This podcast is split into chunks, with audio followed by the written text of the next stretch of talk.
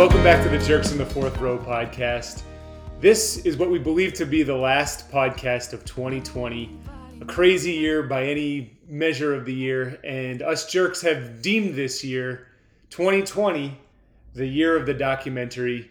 Dog, how you doing? Joining me from Goffstown. Heyo, I'm doing well. Uh, this was truly a year where uh, fact was more compelling than fiction. Uh, and I think the content reflected that um, in terms of what the the saturation of con- of documentaries that were put out this year. Right. So I mean, this isn't the first year where documentaries became popular. That's not what we're saying. We're saying this is the, the documentaries had a year in the fact that at least from my perspective and your and I think yours, dog, I watched more documentaries this year than I ever have in my entire life. Absolutely. I mean, I was always a fan of nature documentaries and history documentaries and stuff like that. Um, but I think it was really I, the introduction of the, firstly, the true true crime podcast. Uh, you and Laura turned me on to a podcast specifically titled Bear Brook uh, the, about the uh, these murders that happened in in our backyard here in New Hampshire. Anyways um, and, and there's this whole not I don't want to say movement, but there's this whole huge slew of uh, in culture now surrounding true crime stories and documentaries and stuff like that. Um, and uh, Dude, you might hear Mookie shaking off in the background. We could do a documentary just on his life.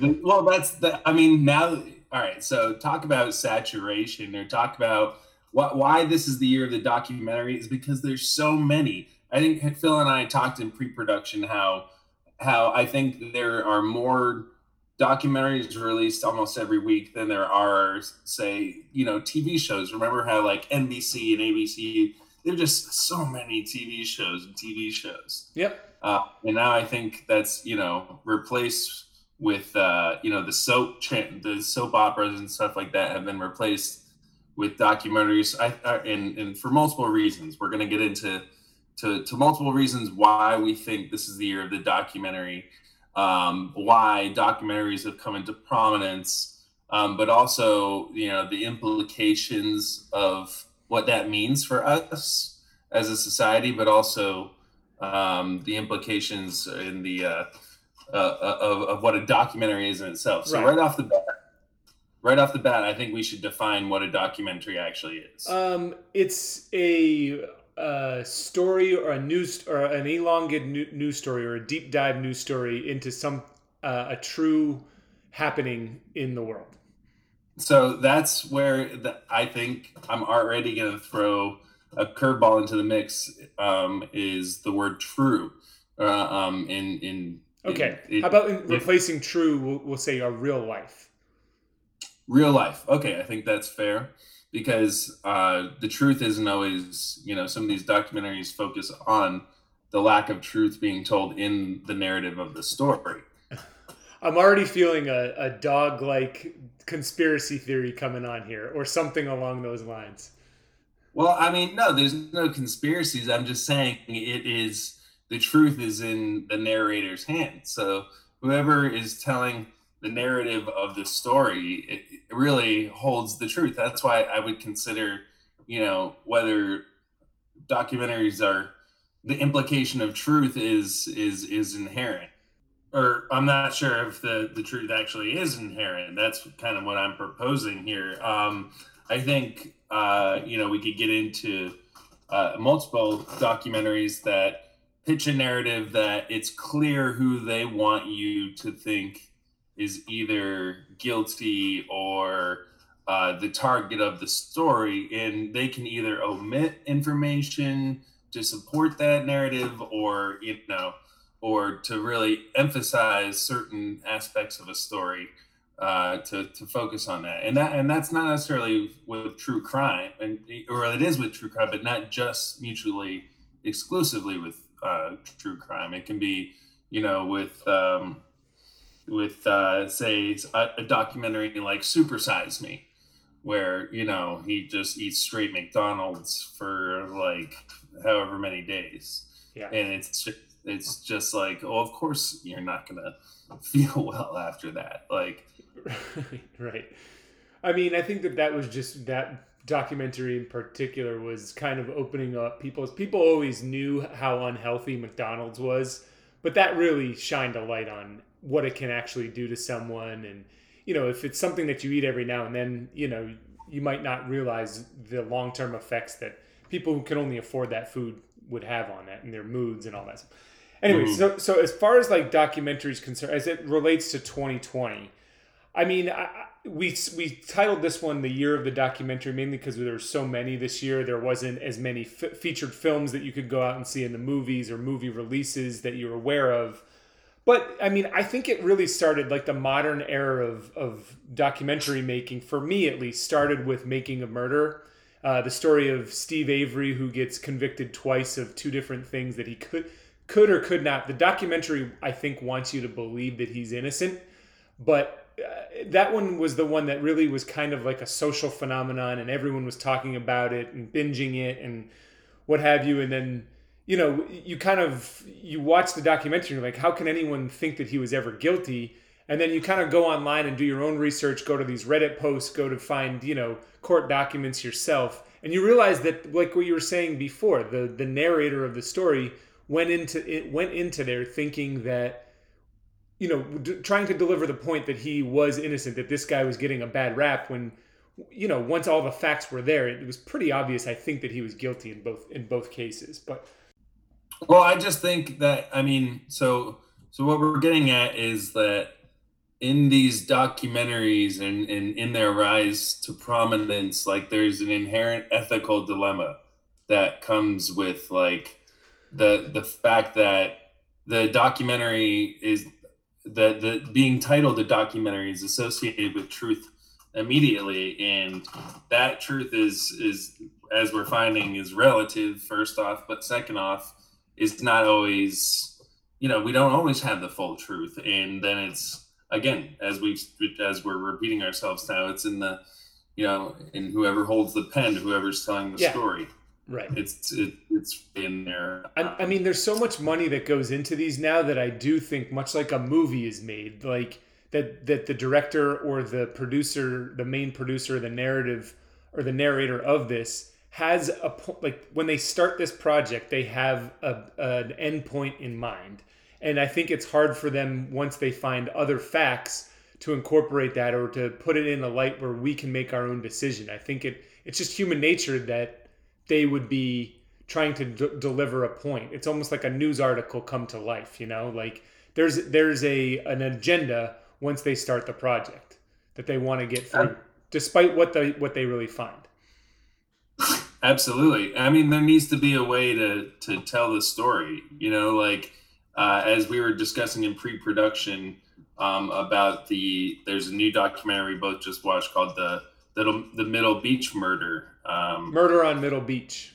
Murder on Middle Beach, which is on HBO, and a uh, a guy does uh, this doc makes this documentary about the the murder of his mom actually, and goes um, and interviews his whole family and stuff like that, and does really uh, in depth investigating. But uh, again, it's his own life. Um, so what we were but we what we were discussing is that he had to sell that he has to sell this to in order to get funding in order to do it he has to sell it to a network like hbo so it has to be he has to sell them a story it can't just be like hey i'm like doing some research can like can you just fund like my my passion because you know there's a million people out there who's you know there's a lot of murders in the united states yeah, no, um, it, and I think it has to be entertaining too. Like I think documentaries now are entertainment, whereas back in the day it was just basically like textbooks come to life.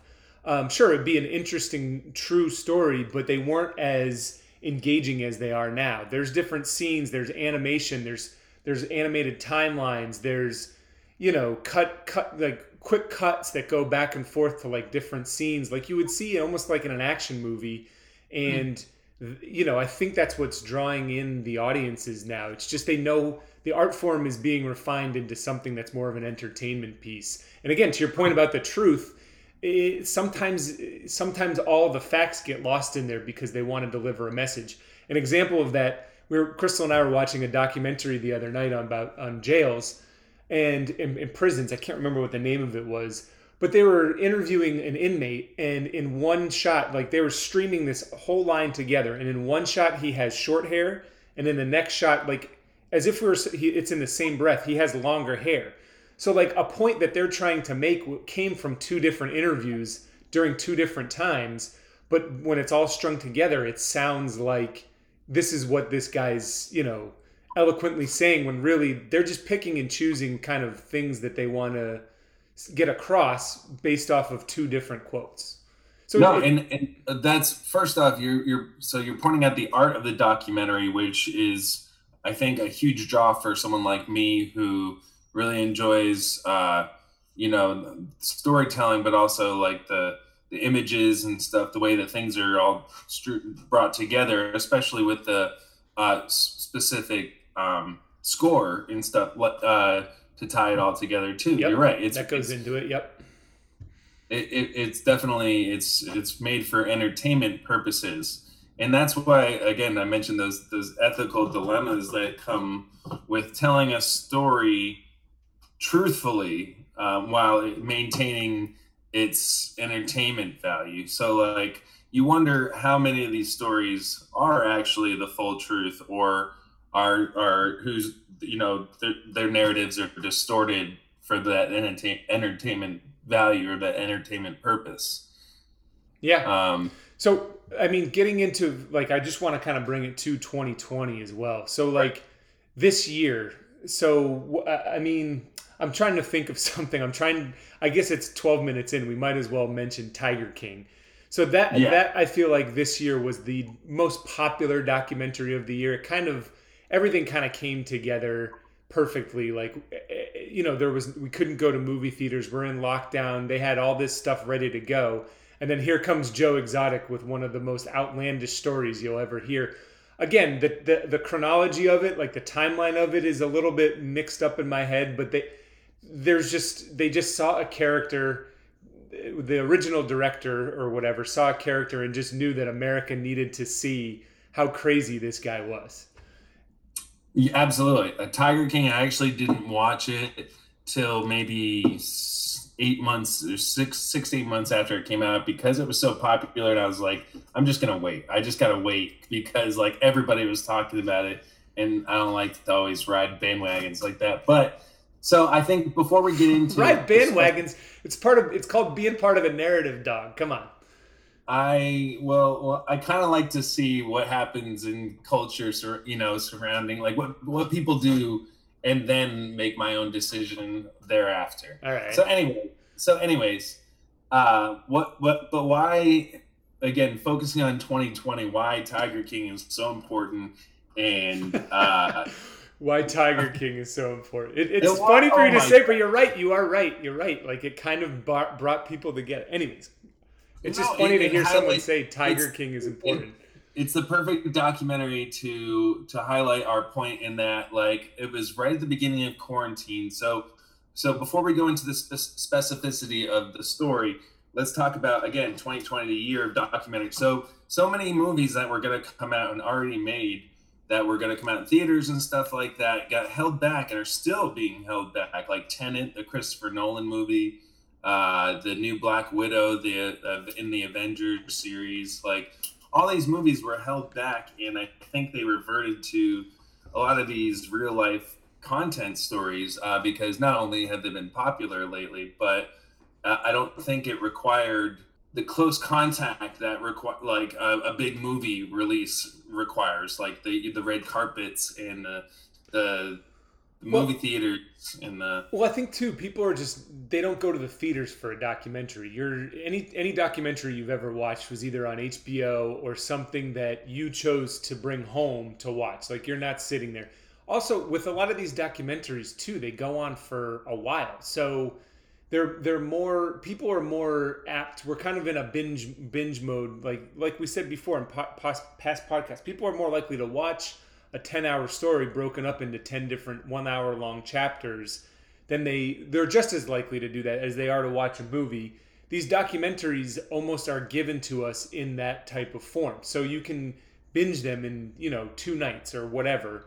And you know the, we wouldn't be going to the theaters anymore. Now we're at home. We have our home theaters and this is just the way people watch tv people watch any type of entertainment absolutely and i also think it's a time where like and and this this is one of the only times you'll ever hear me say this term where fake news is a a term that is on a lot of people's uh, on the tips of their tongues and they're trying to figure out what it is. So like right now we're all trying to figure out what the truth is, like where our system's going, like what's happening in our world. And I think that that's another thing that coupled with, you know, um, all the things that come along with quarantine, the limits that it does to like a, Hollywood film or like a, um, you know, or a, a Hollywood series. Um, I think this there is some autonomy in it, in that it only takes like a couple of people to tell this story and to piece it all together, and some editors, and um, I so there, there's a lot of reasons that I think documentaries are really coming to prominence. Uh, so not only is truth becoming more disputed and questioned, but I think that it's with the the the population expands and everything's getting bigger, but also the more specific, and everyone has a camera in their pocket. There's there's so many crazy stories out there, like Tiger King, that you would never hear of just watching the news or just watching NBC or Comedy Central. Like you sure. would never hear of that story like Tiger King. I mean, like sure, yeah, no, I think you made a good point there as far as like why these things are picking up too, because there's so much more footage on on in any particular day than there than in the last you know ever since the invention of the smartphone than there have been in the previous I would guess that there's more been more video footage, amateur and professional, done from 2000 and let's call it five on than there was in the history of mankind before. Just because it's so ready and available. And and that gives uh, uh, documentaries like American Murders they get the Scott Peterson story, the, the guy who killed his wife and children. Yep. So like have, that documentary has so much police footage, firsthand like uh, in-house like uh, camera footage, uh, you know, security camera footage, and like all of it is firsthand. Like you're seeing this story unfold, which is why it's so wild to mm-hmm. watch mm-hmm. because this is like truth, and it's not. It's it's a lot of times it was is stuff that if it were to be scripted and acted out, I'm not sure that it would land as heavily as it does. Yeah, no, it's because- com- it's compelling because it's tr- it's true. It's real life. These are really this is really happening in real life. It's it's it's like like right like you said you can't write this stuff and to know that it, this could be happening at your neighbor's house just makes it that much more tangible. Like uh, you see a Scott Peterson, you're like, oh, that that guy looks like someone I play hoops with or something like that. Like he, it just looks like a normal guy, and he's doing these crazy things. Allegedly, allegedly, should we say? Like, but like it's. I don't know. It's it just makes it the, the fact that it's real life just makes it that much more compelling and touches home with with a lot more it's, people. I, I think it's I I so our family is is full of people watchers. Like we've been doing this forever. Like just studying real life people and like like can you believe that guy just walked by with like like that yeah. haircut. You know, that's not just like, our family. That's everyone. It's people. And that's not, it's, just, it's not even like a judgment based thing. It's just like an enjoyment of life. Like it's just watching the world go around and and remarking at it. So, anyways, there's there's so much to be said with these these documentaries in terms of um, what they can do. Um, so they can tell these alternative stories that we wouldn't might necessarily hear, but they can also give a, a deeper definition to a really important time in history. So. Uh, um, I talked to Ross, our, our future brother-in-law, and and my sister Laura before this, and you know they wanted to make sure you know they thought an important documentary was the the last dance. Um, uh, so I, I have it written here. I I would have would have never bet you brought this up, but yes, it was awesome. Go ahead. Sorry.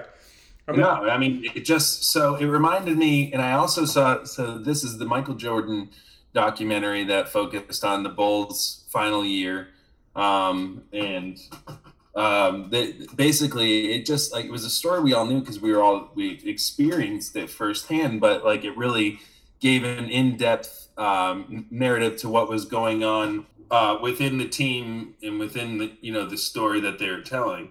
Um, but it, you know, it's it is almost alternative education in that it's again giving us a deeper look into history. No, I, I I loved it, and I think that five years ago I couldn't get Crystal to watch that. I don't. Um, Laura Laura was into sports, but I don't think that the general public would watch a sports documentary five years. But I think it just kind of hit at the time where at least our generation who grew up watching Jordan was, you know, it was 20 years after or whatever it was, maybe 22 years after they were ready to see that. And again, it's all about the way that it's presented too. People are used 10, 10 hours of footage. Fine. I can do that. That's no problem. Like let's, let's binge that out. We can knock that out in less than a week. And it kind of was like a, a, a trip back and, and giving facts of a time that, you know, where we, where basketball was at, you know, one of its peaks. I think it's at another peak right now. I love hoops. But it's at one of the best player of, of all time in his prime. We really got to see behind the scenes, and again, he's a real life person, even as much of a hero or a superstar that, or like a whatever, a god that we that we turned him into be. We really kind of put a human touch to who he was, and what's very important too, which some of these documentaries don't have, they had all access to him reflecting back on on those times Whereas a lot of times, if you're doing like a Ted Bundy de- documentary or, you know, the Heaven's Gate or whatever, someone back, you don't have access to that person because they're either dead or they refuse to participate. And that's what I thought was so compelling about the Michael Jordan one. I mean, it's the same thing with the podcast too. Anytime you're talking about someone and it's just the narrator t- narrator telling you about this person's life, it's a little less mm, tangible than if you have the actual main character that it's about. And in this case, Michael Jordan. Absolutely. I mean, the so like the personal attestments uh, from like Scottie Pippen and Dennis Rodman stuff like that.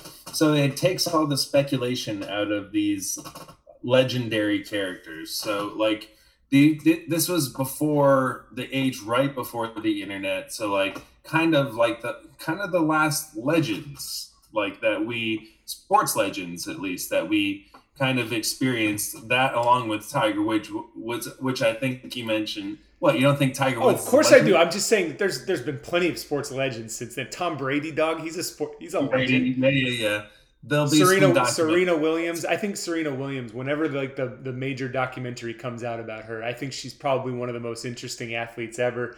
Um, I, I mean, I think that that tells it though. The story needs to be finished though in order for it to be told. Yes, like, and I think there needs to be time too. So even though this Tiger documentary is coming out, I can't wait to watch it. Tiger Woods, not Tiger King, the original Tiger King. He like he still is he still is playing in majors. Like his story isn't over. He just won the Masters two years ago, not even 2019. Like he still has an active career. So even though I am excited to watch this, you're right. The Last Dance is just better because it's okay. We've had a 20 minute rest from Jordan's career, or 20 minute, 20 year, and now we can bring back all the characters and we can talk about what was going on back in those times with footage that we've never seen before.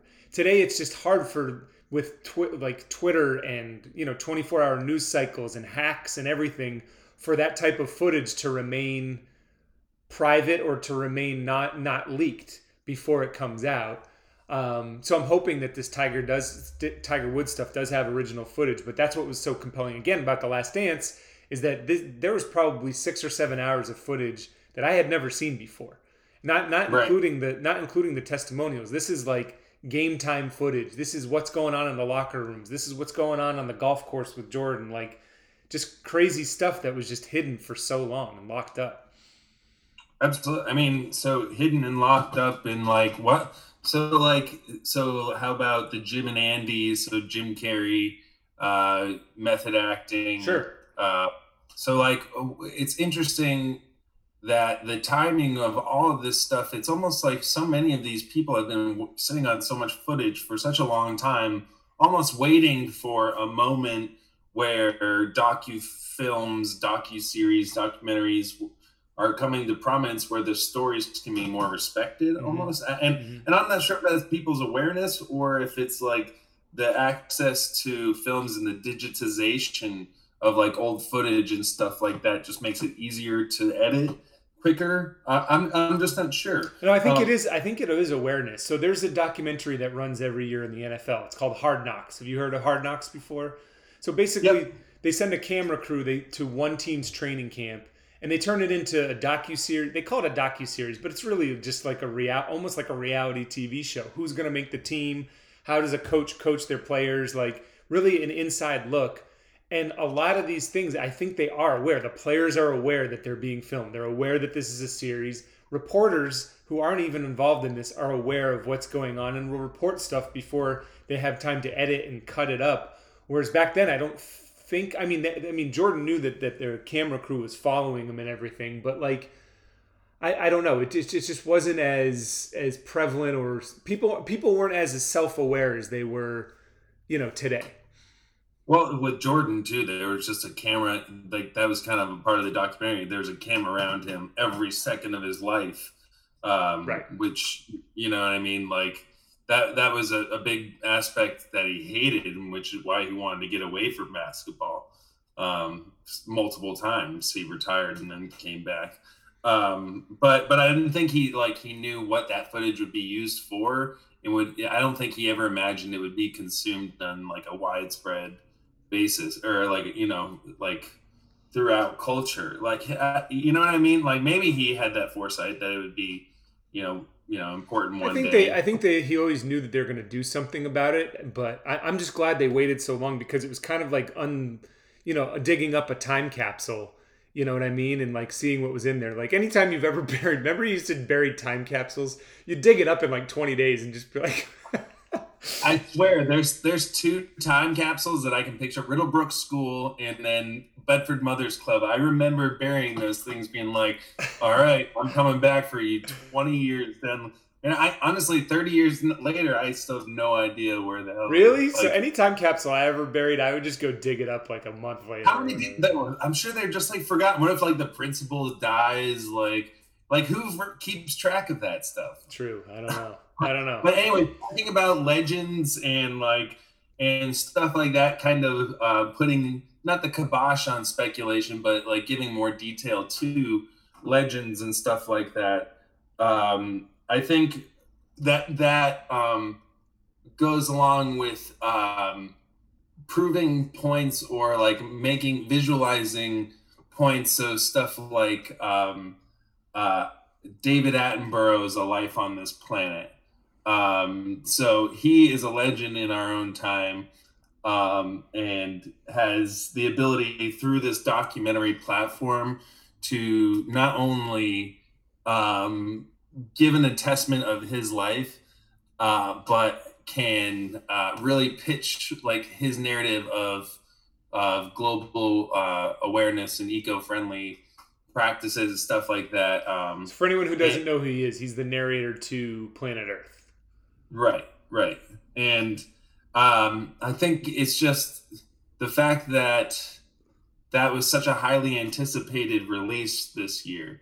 Um, and if you haven't watched it, you should, because it's basically he's been reporting on uh, occurrences in the natural world since the 1940s or 1950s. And since then, the population has more than doubled and he correlates his life with the the decline of certain ecosystems and the um, uh, you know certain the extinction of certain animals and stuff like that. So it's really it's really pretty fascinating uh, story. But for him to be able to give the specificity uh, before he dies about his experience is, I think, like it's it's kind of it's a new thing. Mm. Uh, and it's and it, it's goes into what it goes into like that self awareness, right? Like, yeah, sure, and and and that he brings it up. So how the world it, our awareness changed once we went out into space and kind of saw looked back at the world had these pictures of a, a single globe and being like oh we're all one species like we're all on this one planet and mm-hmm. it's finite like he talks about how that was there was such a shift in the way of thinking during that time so, um, so in my but, research, that's interesting. Like, so these like animal shows, right? Because that's what he's mainly involved, like Animal Planet, like all the all you know ecosystems. So I didn't even think about that in my in my research because I again I was trying to I was mainly focused on 2020 and a lot of like these cr- murder and sports and documentaries. But that is those are documentaries too. It actually kind sure. of I actually have a question for you that I, I had planned. Like, so I always wondered like okay so what if they did? So they have this this camera planted up in like the Pyrenees or whatever, and they're trying to capture like this rare cat that lives up there.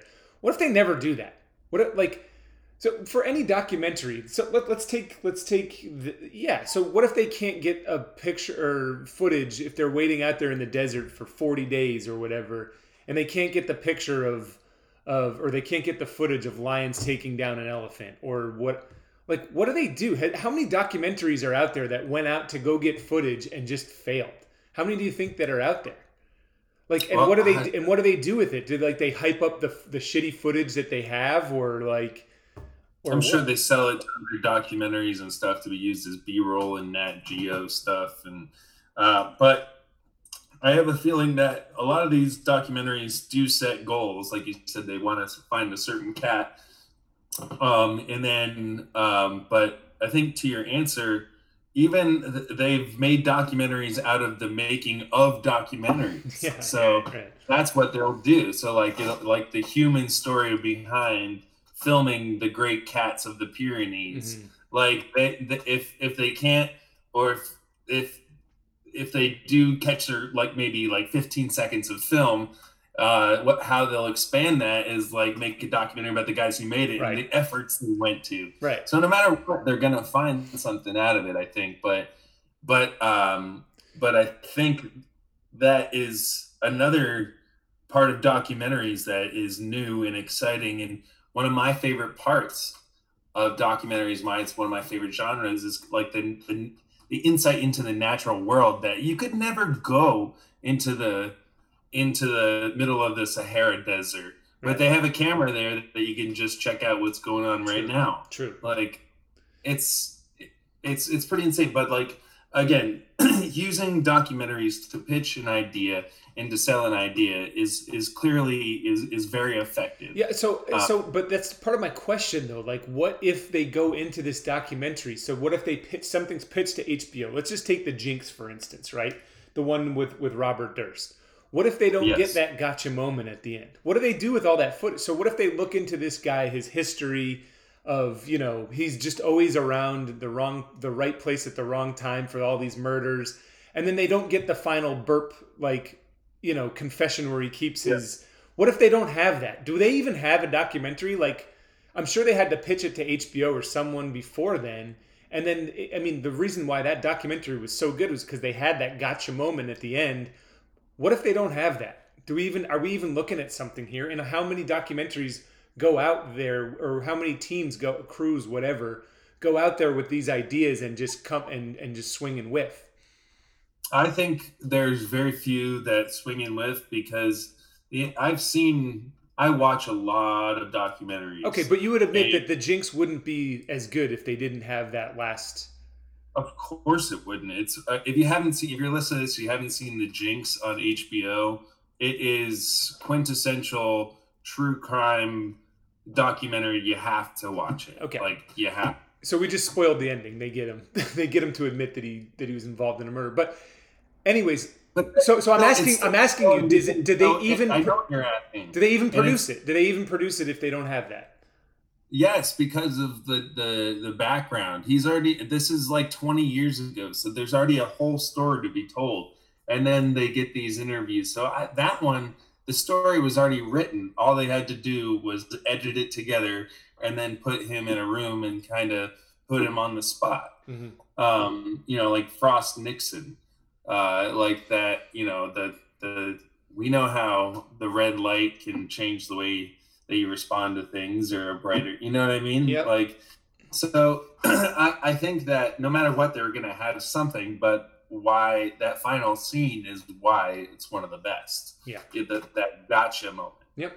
Uh, so thinking about what a, a documentary that you brought up from this year, which was compelling, but kind of didn't have that gotcha moment at the end, was the murder on Middle Beach again. The kid Madison Hamburg, who was interviewing people trying to get to the to the bottom of the, the murder of his mother, and they at the end of the document, uh, the the four the four part series, he still doesn't know who's killed his mom, but they kind of revolved the whole season around that final interview with his dad where he kind of alludes to you know corrupt stuff. But like we're watching we're watching this documentary to find out who killed the mother and he kind of brought us over this way like oh i finally got my dad to admit that he was involved in some shady shit we still don't know who killed his mom like you, think that that was probably his goal at the beginning of of you know when he put the documentary together and we're still not there yet so you're thinking that okay, this is one of those cases where they don't have the aha moment, but they still have all this footage and they they kind of switch the narrative midway so that they could come up with an entertaining product. Is it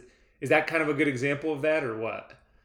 So I think it's good. All right. So what I think that documentary specifically is why it was so good is there was a, a total there was the art of documentary used in that like the way it was edited together is compelling and exciting. The way it goes from episode to episode, uh, the way everything is is outlined uh, is is compelling. But what I think it really is is highlights is the efficacy of, of, of, of using the documentary platform to further an agenda. So, so many of these, uh, So what was his agenda then? What was his agenda? he's pressuring the police, he's pressuring the police to not only make an arrest and to, to, to do better detective work, but to also, as you find out, they they weren't willing to work with his own private investigators that had additional information and See- stuff like see- that. So what he's doing is using this platform to further the his the the finding whoever killed his mom. So so, you- so, so but don't you agree when he started this out he wanted to find who the killer was. That was his initial agenda. The fact that he wasn't getting anywhere and he still hasn't gotten gotten really anywhere. He changed his agenda. He changed the narrative to to show stuff like that. It's like like police work, shoddy police work, or the fact that his dad was involved, he was a bad dad or whatever. Like I feel like the documentary changed agendas from what he initially sent out to to do because he didn't find that end that end answer. Like we don't have the answer of who killed his mom. Though like you're right, it was still very well done. The documentary was compelling and I watched it and the kid is there's something about the kid that's you know that's you, you think he's, he'd be one of your friends or something like that but so all that that and it was in new england too so maybe for us i've actually spent some time in madison connecticut. But i'm saying in a perfect documentary like the jinx wouldn't we already know who killed the mom or is he do you think he knows and he's saving that for a new season? He has his opinion, um, but what he's doing here is using this documentary platform to bolster to, to put more pressure on the case. So that's why I think this this is such an important topic to talk about is because of the real life implications that these documentaries can have.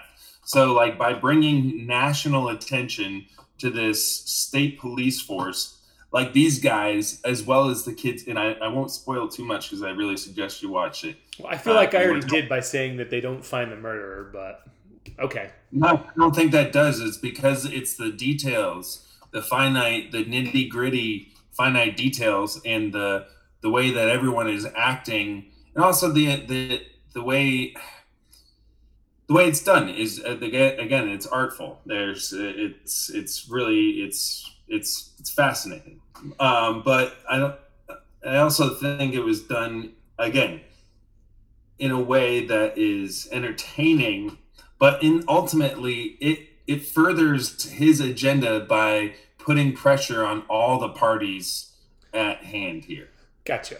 Okay, I, I understand what you're saying. His agenda hasn't changed. He's just putting the pressure on. Like he he has all this money and all this exposure to the people involved to get the job done.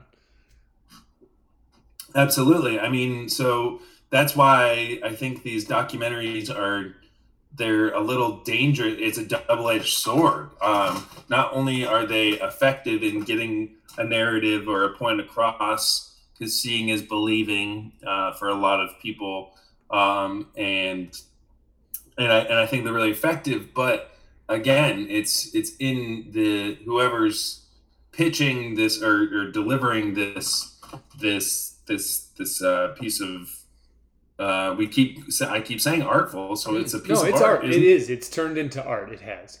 All right. So Right. so what what right now would you? I mean, a question I have written down. What would you like to see a documentary done on from maybe a news article in the last five years or a sports figure or whatever? What would you, if Tim, if you were given a million or you know hundred million dollar budget to go out and make a documentary on someone, assuming access to famous people, whatever, was given to you, what would you do your, your documentary on? What what would you find interesting? Well, personally, I would do it. What came to mind is my one of my favorite bands, Vulfpeck. Um, I would do a documentary. First off, there's a new movement in indie independent music. So there are so many artists out there who are unwilling to sign with record labels and who are just doing passion projects. And Vulfpeck for me uh, is not only an inspiration, but they uh, they they're just passion people. So, anyways, it's a bunch of great musicians who have have solely followed their passions and their and their their crafts, but it, it's it's it's about the philosophy that they have as well, in that it's um, it's about trying it's it's about hard work, trying trying your hardest, being positive, but also being realistic, um, and being transparent. Uh, so for me personally, I think the uh, indie indie music movement is really fascinating right now, and I also think the uh, consciousness movement of of people elevating and expanding their consciousness based on their true selves and their they're living in transparent uh, states. Yeah. So that's, anyways, for me, what's most fascinating. Cool. Yeah, I think I said it before. I would I would like to do have an all access pass with Serena, and I just think she's so interesting. Like everything I read, I'm just completely compelled. Not only of her success in in tennis, but just kind of like the mogul that she kind of made herself. And really, if you remember growing up, she was the second sister to Venus growing Mhm. up, and then she just turned herself into basically an empire. Like she's got this fashion thing. She's got you know this you know weird relationship with the rest of her family so much shit has happened in her family like and all with all that stuff to be like the best tennis player ever to ever to play i think is just wicked interesting but again her story's not over too she's still going after those majors so i would probably have to wait another five ten years or maybe start to put all the footage together now and then after have her do the testimonial on her career but So, so coming in, so coming into this era, uh, reality TV precedes precedes all this. How, do you think that had much of a role in the influence that documentaries had? So, like, um, yeah, yes and no. I think that they're two separate genres, but I think that they're yeah, yeah, but like the the the, the interest in them is is this is stems from the same thing. These are real people. They don't have fake names. We're not doing this on 10 you know there's no there's one cut for all the footage that we're seeing because it's real life um, though reality tv show is probably a little bit muddled nowadays but yeah like i think that the interest is the same because of it's it's all live essentially even though at the end people like documentaries there's like i said before there's one take. I'm, I'm rambling now but it's it's the it's the genuine actions of humans that you know can't be rewritten or can't be rescripted or, or double taked. Yeah, no, and I think it's also, um, yeah, what what we are being pitched as real life stories, um, and and I think that's where, and not true life stories. I think you you stated at the beginning is real life. So Yeah. it's like we both did we you made me do that the, tr- the truth isn't always you know I- I- implied. I think in all of these documentaries.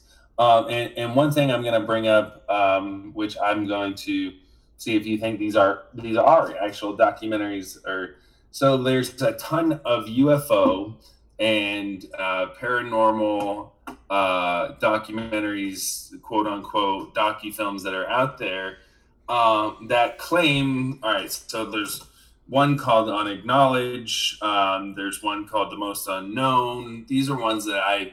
And then, all right, so uh, the, the, then there's um, um, close, close Encounters of the Fifth Kind, um, which is about uh, making contact through meditation. So there's like all these these wild quote unquote documentaries mm-hmm. out there that that their the narrative that they're pitching is is that the implications are huge. So and and of course they're you know they have no or the, the not no but they have little physical proof. Wait wait wait you lost me. You said the implications are huge. What do you mean like? The, the fact that they're talking to aliens or that they're seeing oh oh yeah like other worlds and stuff like that. So like so that's why i'm i'm i, I use the word documentary lightly here but it's it's real people attesting that they're experiencing these things or you know bob lazar was at area 51 and he can do these like okay so can, what's your question to me? You're asking me do i think do i consider those documentaries? Uh so so right so what they i think they are documentaries but so what does that say about the state of the documentary right now? That that like we said at the beginning it it doesn't necessarily need to be true. It just needs to be about real people's ex, real people and their experiences and their testimonial. Like that's and, and then you can de- you can determine what's true or not. I think now like i think when we used to watch dec- documentaries we can like i said before we considered them textbook we considered them this is someone who studied a lot and is bringing us the truth i think nowadays we can look at these things and take them as not not only as they are, but what we think they are based off of the facts that are provided in there.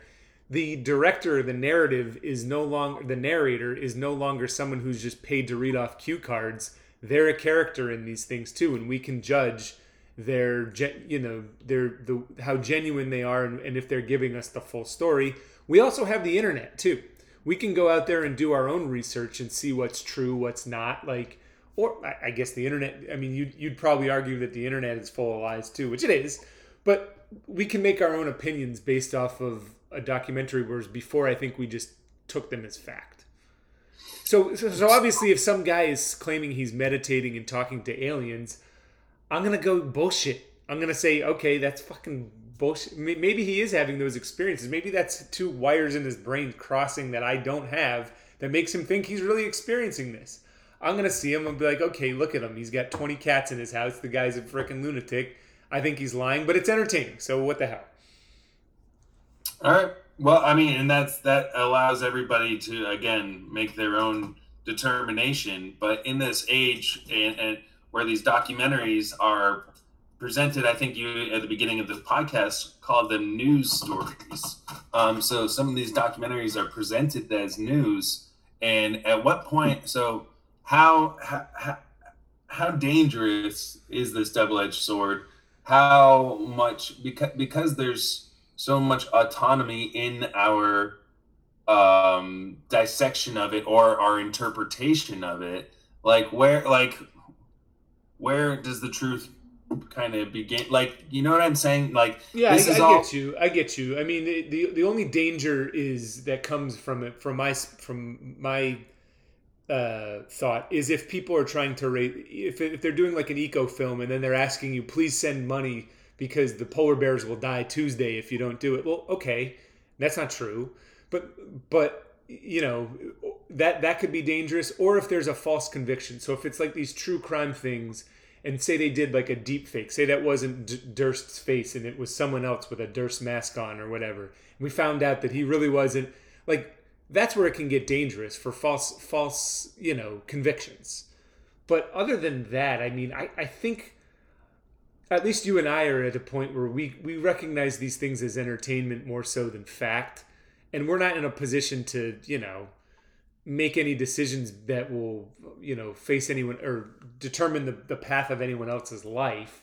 So i mean what do you i mean what do you think? Like i don't so i think i think that it is very much i think that it, it's a double-edged sword as i've said a couple times before in that like we have access to all this like so world war ii in color like all this firsthand account of stuff that's already happened like the more textbook style stuff that is you know just amazing to learn about and stuff that honestly didn't grasp me in school but now that it's being presented in a more artful way mm-hmm. uh, it's absolutely grasping me and i'm i'm i'm learning so much through this this documentary genre. I'm learning so much and it's so stimulating. Um, that being said um, having to constantly you know decipher what's true and what's not. I know that's a part of life and everything but i think that, that what's what's especially dangerous about these is the the the definition that they're presented with like the the sureness that so many of these are presented right. with right. uh and how and how malleable people are. Yeah but uh, what I, I just, so so if someone believes something that that we can see through like where's the danger in that? Like it's are you saying that like people like someone with an agenda who's duping their audience to believe that a Steve Avery's innocent or vice versa or whatever. So I mean, so if one person thinks one way versus the other versus something that really only Steve Avery knows. Where's what's the harm in us forming opinions on that? Um, I think it comes to que- it questions our systems at larger, and it. I think it it the that's what I'm saying. The implications are bigger than just one single person. Like these questions that some of these documentaries pose, I think, are bigger than they can take responsibility for. Yeah. So just like the internet, how now we have access to all this information, and there's a generation, my generation of my people, his anxiety and depression is like cranked way up, and everyone's like, "Why did this happen?" It's like, oh, and then we got all like the internet was introduced. We have all this information. So what I'm saying is, the correlation here is we need to have some foresight. We need to have some knowledge. We need to have some uh, ability to sit back and not be reactive to these things. So I think I, I feel like a lot of these documentaries want to inspire a reaction, right, and inspire you to to to but a reaction that you do what with? Like a, short of if they're asking for money after or if they're you know if you're a jury member like what are they actually asking us to do? They're just asking us to think and have a discussion about these things at least the majority of the people not to not to send anyone to jail. I mean I, I, I, guess I guess I don't see the danger in just having discussions based off of people's how they interpreted something, much like you would if you're looking at a painting, right? One person because could look at a painting and think dealing with because we're dealing with people's real lives, like in Tiger King, the follow up episode they have, like each each um, member who is working for Joe Exotic, like who is focused on like they got their names dragged through the mud on the internet like those are real people who, you know what I mean, have their own problems. Those are also people wh- who signed waivers to be a part of that documentary, though. Listen, they didn't back when the guy who with the hat was shooting it. This was all footage that was bought, yeah. like uh, by Netflix years, years later. Netflix probably didn't even exist, or it wasn't what it was today when they started filming that. Like, I think, I think the fact that these documentaries are taking people's real life stories and using them for entertainment, I think there is a slippery slope there, and and it's one that I think we as a culture need to be aware of. And what the, my comparison to the internet is, let's not just go full force into this stuff and, and, and embrace it as fact or as or as or as the new source of education. Although I, I pitched it as alternative education, I think we just need to pump the brakes and although, you know, all this stuff is entertaining and compelling, there's still real people behind it all. But I think now in 2020, I think we honestly, we as a society do hear something, whether it's a news story, whether, and I think we are now that we've been, that there's been so much exposure as far as like these documentaries is brought to light, like certain stories that just aren't real, that there's proven that aren't real. I think now anytime I hear something on the news, even if it's the freaking weather, right? Like I, I don't believe I don't believe it. Like I don't plan my life around you know certain things. Like I mean, I guess if there's like a big storm, you know what I mean? Like I think now we're we're almost taught, especially in the last four years, that or four or five years, that whatever someone's telling us, you have to take with a grain of salt, whether it's in documentaries, news, whatever, because there's a chance that it's it's not true. But there are a huge population of people who don't have that ability, dog. That don't have that scrutinous eye and are living in a reactive state where like they're not it, that maybe they didn't have access to computers growing up so like they didn't have that influx of information or you know maybe um you know maybe they're an older like i wait on a lot of old folks um who are really afraid right now because they re- they believe everything they read or like they think they have a scrutinous eye but they can't believe that someone would take the time to write this long article with mal intent like with malice intent. Like they just can't believe that. So whatever they're reading has to be there has to be some truth in it. Like mm-hmm. that's that's the, it, it affects real people in in ways that i think we aren't necessarily taking into account. All right. So that's why i guess i would i would i think again uh, uh the last time i'll say it it's a double-edged sword um, that you know can it not only educate us deeper and further and, and, and expand our awareness and and understanding of the world, but also, you know, the you know the truth is in the creator, isn't you know? Yeah. So, all right, man. So mm-hmm. last last question I have for you: What was your favorite documentary of 2020? What was your favorite one?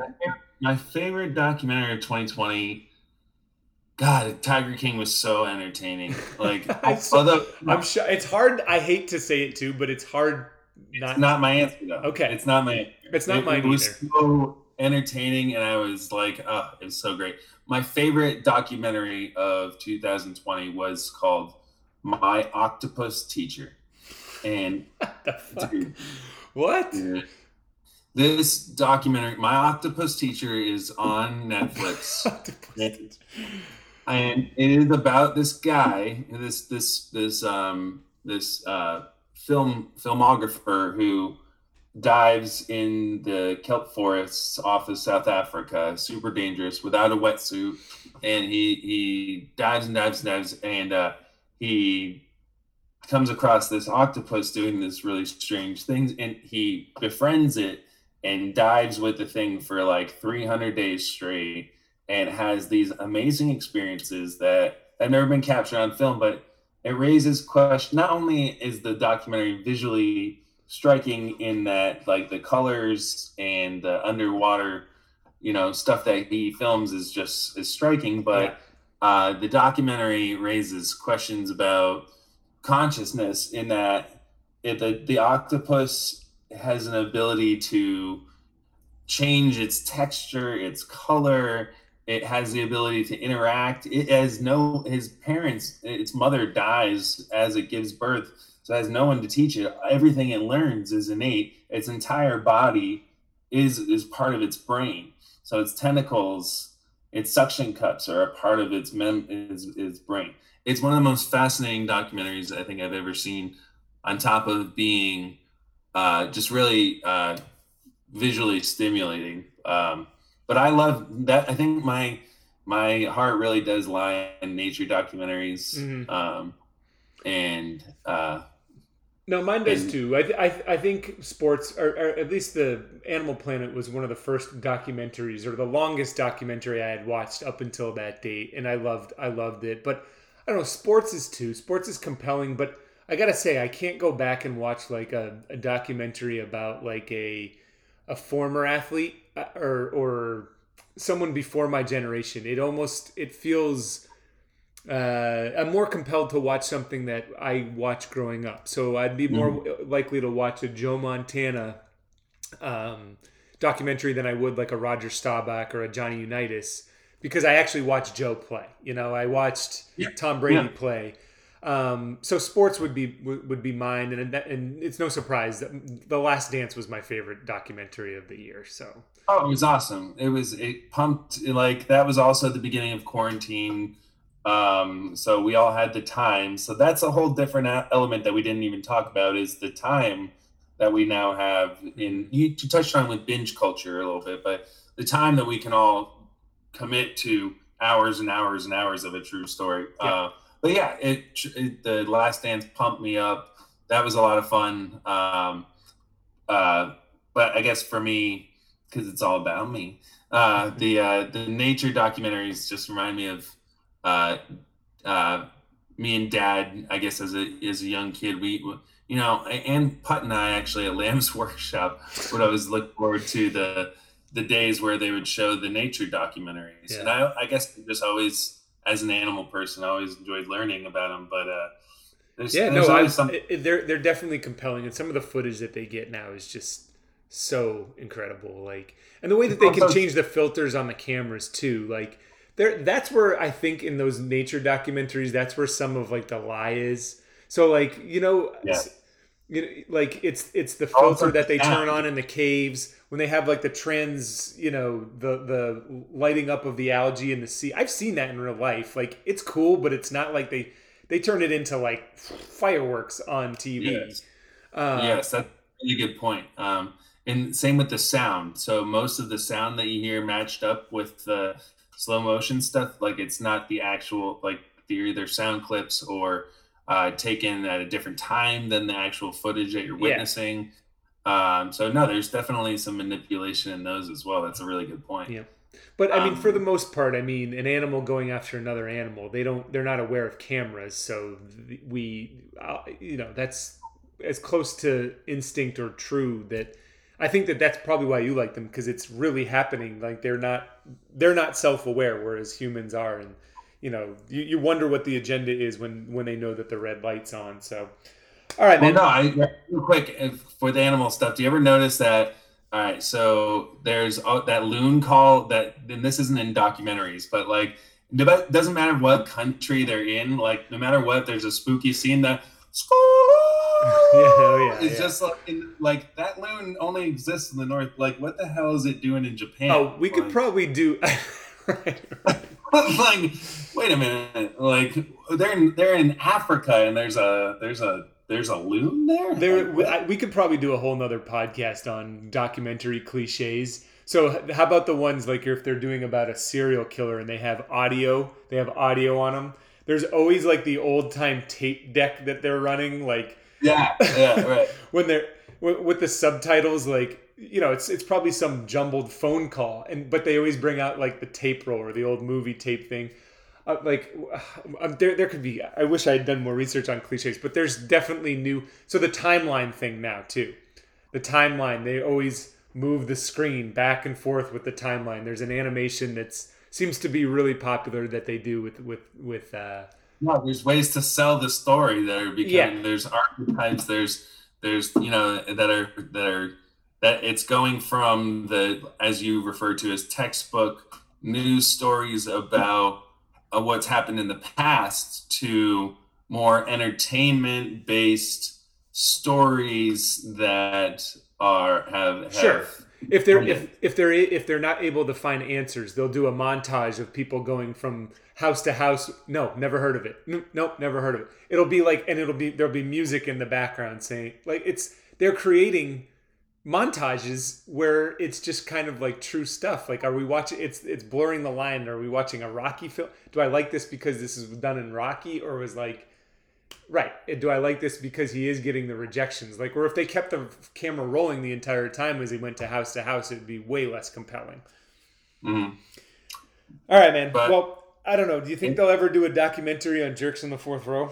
I don't know. Would you watch a documentary about two guys sitting and looking at their computer screens, drinking seltzer, and, and just talking bullshit, you know, talking shit, and like waiting for their dogs to fall asleep? It's really not that compelling. So oh come on! Well, if they do, I'm taking the bigger cut.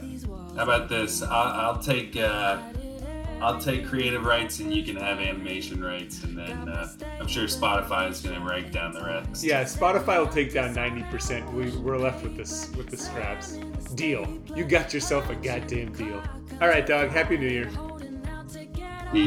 Stage now I'm turning page, feel the rush in my veins, stepping into